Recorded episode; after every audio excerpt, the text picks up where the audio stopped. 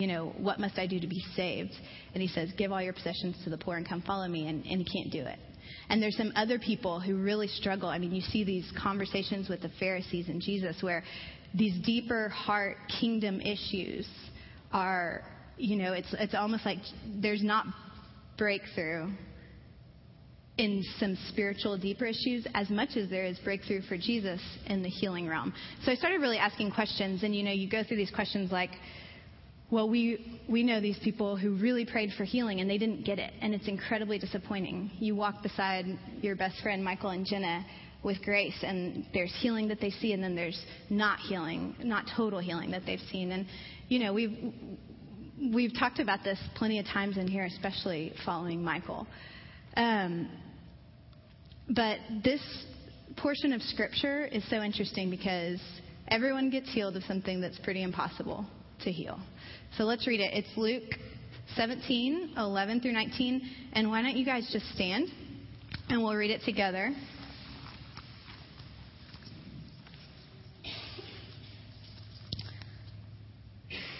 As Jesus continued on towards Jerusalem, he reached the border between Galilee and Samaria.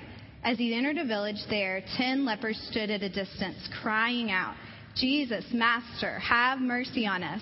He looked at them and said, "Go show yourselves to the priests." As they went, they were cleansed of their leprosy. One of them, when he saw that he was healed, came back to Jesus shouting, "Praise God!" He fell to the ground at Jesus' feet, thanking him for what he had done. This man was a Samaritan. Jesus asked, "Didn't I heal 10 men? Where are the other 9? Has no one returned to give glory to God except this foreigner?" And Jesus said to the man, "Stand up and go. Your faith has healed you." You guys can sit down.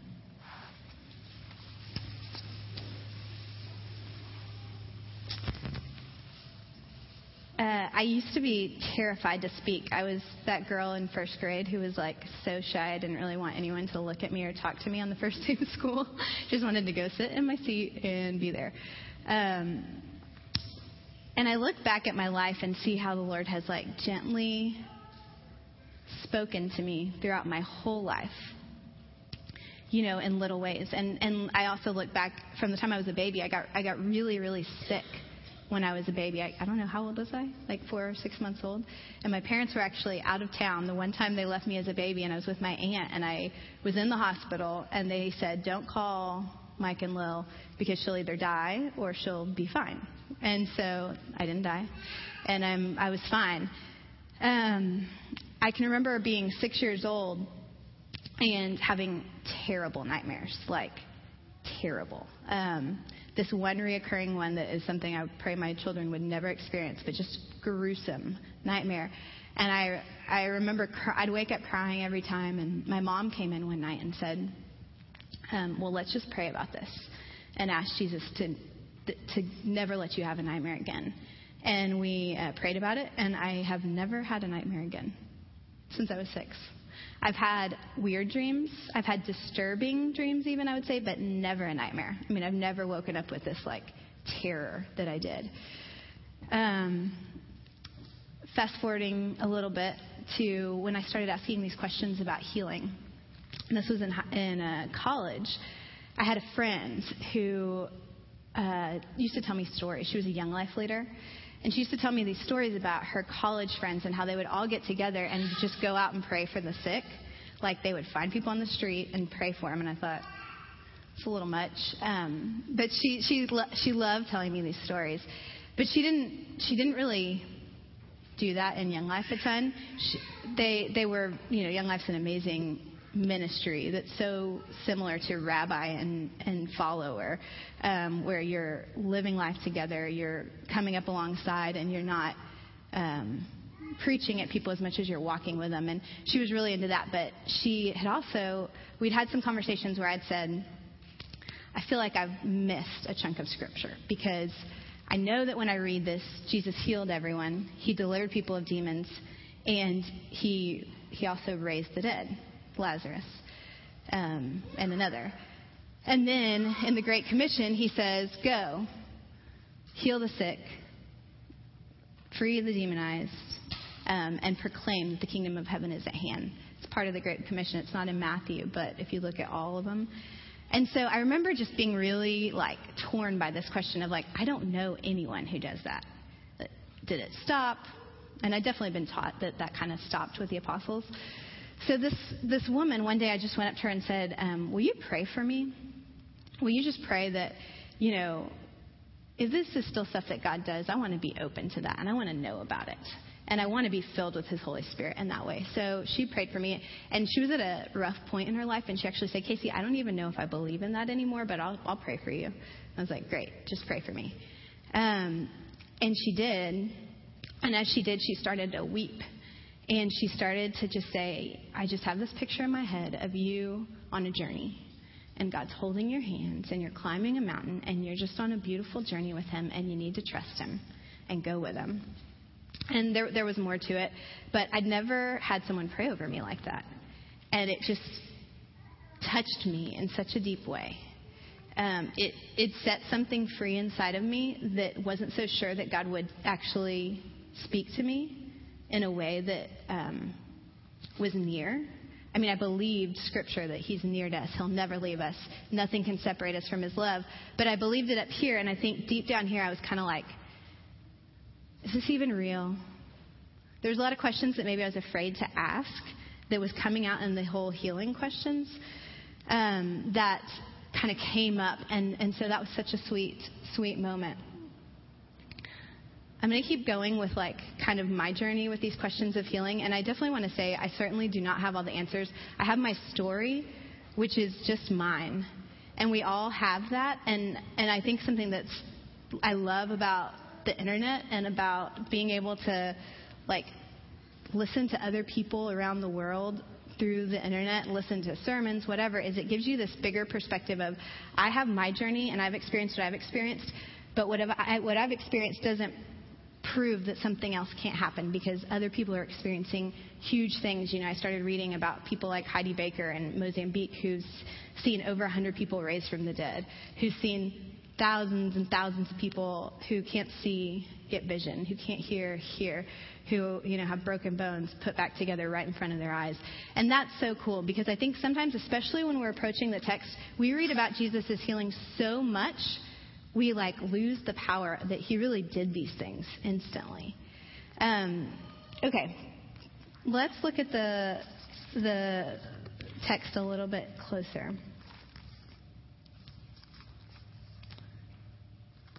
Okay, if you look at Numbers 5, don't do it now, but if you go home and look at it, it's where the law says that anyone who gets a skin boil needs to go to the priest and have it looked at. And then he'll tell you what to do. He'll tell you how to wash, and he'll say, come back and let me look at it again. And so it'll, so say you're walking along and all of a sudden you realize you've got a couple of little lumps on you. So you go to the priest, and he says, okay, wash with this thing, come back. And it doesn't get better. It actually gets a lot worse, and it starts covering your whole body. So you go back, and he officially declares that you're unclean. So to be unclean in Scripture, I think I really misunderstood this for a while. I thought, if you followed every letter of the law, you were clean. If you did that really good and you looked like a really religious, faithful, God-fearing Jew, you were clean all the time. And then there were the unclean non-believers or non-followers. And it's not like that. Everybody was unclean. When women were on their menstrual cycle, they were. It wasn't really such a mark. It wasn't. It was everybody did. If you, came in contact with some type of sickness, or if you, even a husband, were around a woman at a certain time of the month, or if you did certain things, you would be unclean. So you would go and wash and present yourself to the priest, and then you would be clean again and able to go and join in the worship in the synagogue. So, it's not like the lepers had never experienced going to the priest. They're faithful. They love God. They're used to doing this kind of, I need to be clean again so that I can come and be part of the community activities. But imagine that you're all of a sudden you start having something where it starts to sink in your head that you're completely unclean and there's no way to get clean unless you're healed from this awful skin disease. So Jesus comes upon this community where there's 10 of them. And we know that one of them, at least, maybe more, is a Samaritan, which you know is kind of the enemy to the Jew. You know, they're kind of like the ones who are often seen as, you know, just the other completely. But what's kind of neat about this is it's almost like the leprosies probably brought these people together, that they have a common issue that sets them apart from the rest of the communities. But also in this region of Samaria, or of the border of Samaria and Galilee, it's very likely that many of the Samaritans actually did participate in Jewish things, and they would have practiced the faith of the Jews. They would have followed them. So this Samaritan probably was very familiar with the procedures that the other Jews would have gone through. So he enters the village, and there's 10 lepers who stood at a distance, and they cry out, "Jesus, Master, have mercy on us." There's a couple things I want to point out about that. One, I think it's easier to cry out in community, because I imagine that if I had leprosy, I probably would have gone through, very naturally would have gone through a season of hopelessness, feeling like my whole life just changed and I have no control over it, out of control, probably pretty cynical about my faith that I can't even really participate that well in anymore, and probably pretty alone. But they found each other. There's this community of lepers, and they cry out for mercy.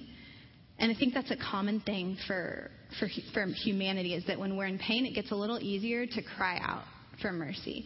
It gets a little easier to see someone who just might be able to heal me and say, "I need you. Heal me."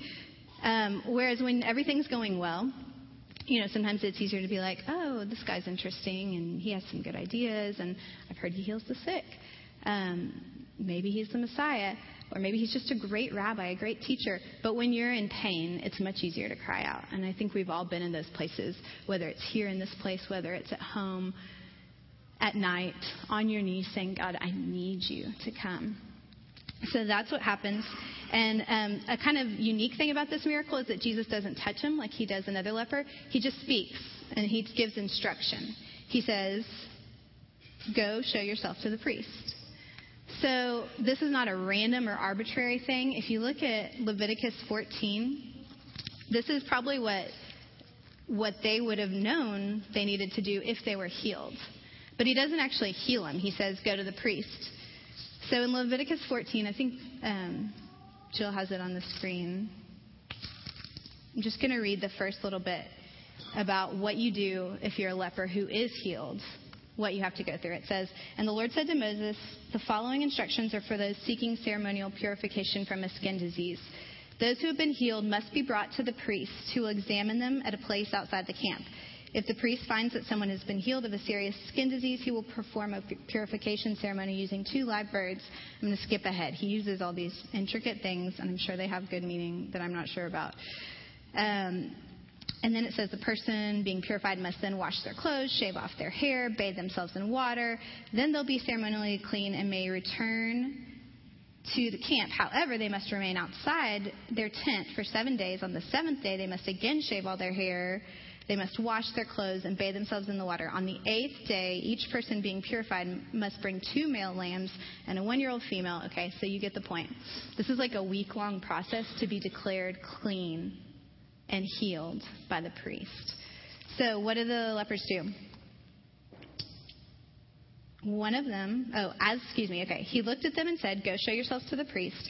As they went, they were cleansed of their leprosy. So it's kind of this cool thing where, and I think this is often the case with Jesus. I know Will preached about it a few weeks ago, but often when he's healing people, he's giving instruction, something they do, some sort of action. So he says, "Go." They're not even clean yet, and they're going to the priest again. They've already been declared, who knows how many years ago, unclean by the priest. And they're going to him, not healed yet, to see if they would be clean. And I just want to, commend all of their faith in a way for doing this, because you imagine that they've got these mixed emotions of we're not even healed yet. Are you gonna touch us? Are you gonna heal us? And maybe some of them are like, who is this guy? Maybe like 3 of them wanted to cry out, and not all of them did. And on their way, they're healed. One of them, when he saw that he was healed, came back to Jesus shouting, "Praise God!" He fell to the ground at Jesus' feet, thanking him for what he had done. This man was a Samaritan. So the Samaritan, though he may have been very much participating in communal life as a Jew, to me, he's probably the one that didn't come with quite as much, and I don't want to say baggage in a bad way, but maybe quite as much entrenchment in tradition. He didn't come, maybe he didn't know even about Leviticus 14 and the week-long waiting period to actually be declared healed by the priest. And at first glance, when you look at this, you think, yeah, where were those other guys? They probably, you know, they just didn't come back. They just went home to their families. But I think Jesus knew exactly where they were. I think he may even, as we read further down, when he says, has no one returned to give God glory except this foreigner? I think it may even be, and this is just my idea, but it's possible he was kind of tongue-in-cheek about this because he's a Jew. He knows exactly where they are. He knows exactly what they're doing. And this one Samaritan, if you think about it, is actually going against what Jesus himself said, because he said to go show yourself to the priest and get cleaned, like wait for that from the priest. And he almost, it's like he disregards Jesus's instruction even. He disregards tradition, and he runs back to say thank you, to lay himself out at Jesus' feet and to give glory to God. There is a teaching that the rabbis would teach, and I wish I knew which rabbis from what century, but I don't. I was looking for Ryan to teach it to me right before this, but he wasn't here. Hopefully I'll get it for the next service. But the idea was that kingdom comes in 3 ways. You can see the kingdom breaking through to earth, the peace, the love, the life of heaven breaking through here on earth in 3 ways. 1 is a display of power. 2 is acclaiming him. So whatever the display of power is, it causes us to just throw our hands up and say, you are God, you are awesome. And the 3rd is ascending, that whatever happened there's a going out and a going forth and a sharing. And it's like a new freedom in that going. And that's really what you see with the Samaritan. He's like the one guy who disregards Jesus's instructions and runs and is at a place of laying himself out at Jesus' feet. So I almost wonder if he's the one that really gets it, that the others are like, gosh, I hope I'm really healed for good. Because what if they're healed and they're thinking, well, I've still got 8 days for this thing to come back. Or maybe they're just stuck in this land of what if? What if the priest doesn't declare me clean? What if my family still rejects me and doesn't want to spend time with me? They're kind of, I would think that they're living in a land of, am I really healed? Is this too good to be true? Asking all these questions. And I wonder if the Samaritan actually sees the kingdom in a way that the Jews did not. I wonder if he ran, falls at his feet, gives him worship, and then Jesus says, stand up and go. That's the 3rd part of kingdom. Your faith has healed you. I think I identify with this a lot in the sense of looking back on my life, I can see times where I felt the Holy Spirit and I didn't even know what it was. Maybe I was just sitting in a service, and you kind of get that thing where you you might even feel nervous, or you just feel peace, or you feel like there's one thing that's speaking exactly to you. I think I've had that throughout my life and I didn't know. And one thing that I've been really bad at is responding to it. Usually when I feel it, I sit on it. I especially I think with growing up so shy as I was when I was a kid, that I really didn't want to share that with anyone. But I think that our faith is one that always requires action. And it's not to embarrass us. It's not to make us uncomfortable, because that's not how God is. But it is to move us and change us. To the Hebrew thinker, there's no such thing apart from action. There's no such thing as faith apart from action. Something that stays up here. And it can stay up here in a good way, like you're having a dialogue with the Lord. Maybe you're praying in your head. Or maybe it stays up here in a negative way. You have a negative thought or some type of addiction or something that you think endlessly on. And as long as it stays up here, you are a slave to it. But when we get it out and we share it and bring it into the light, we find freedom, or we go further in that healing. And so as we close, I just want to ask to have an extended time where the band's going to come back up, and go ahead and come back up. We're going to end, and we're a little bit over. I wanted to give a little more space, but I'd love to just ask you, and you don't have to show it in any way other than that you know you're showing it, but I want to ask you to ask yourself where you are. Are you at a place in your life where you're like that leper? Maybe you feel a little disenfranchised. Maybe you feel deep down like you're not even a real follower of Yeshua. I say that because I think so often we come to church and we feel like we're just going through the motions, and maybe the people up there are really connected to God, but I feel distant, but I'm here. Or maybe you're at a place where you feel like the leper and that I'm really sick in this one way, whether it's physical, emotional, or spiritual, and I need healing. And so if that's you, just in your own little way, I want you to raise your hand. It can be in your heart. It can be like this. You can sit like this. And I want you to cry out to mercy from God, because the cool thing is that he healed all 10 lepers. It doesn't matter whether the other 9 got it or not. It doesn't matter whether they came back and asked and said, yes, you are awesome. I'm going to worship God because of you.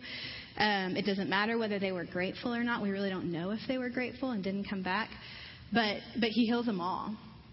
So you're coming to a God who heals regardless of the way that you respond. And I think you're also coming to a God who, like the Samaritan, what he wants to give is more than just a physical healing.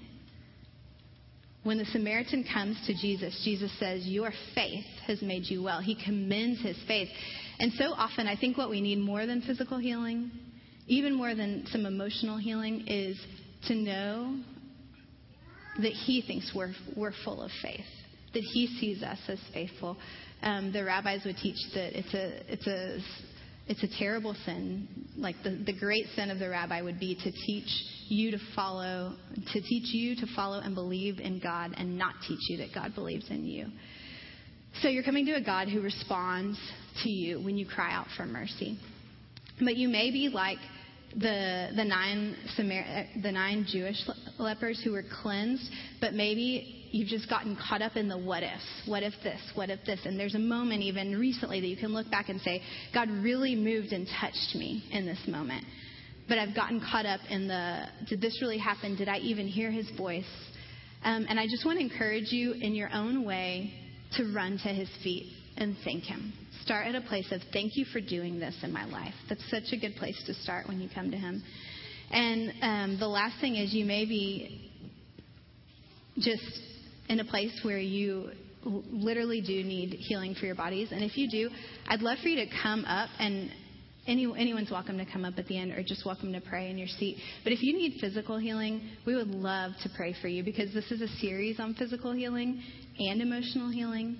And if that's something that you want, we would love to pray for you. The options are that you stay the same, you get a little better, or you get totally healed. And I think they're all decent options. So I'm going to just pray, and as the band plays, respond to the Lord like the one. Find one way to lay yourself at his feet and listen for his voice. Father, we thank you so much.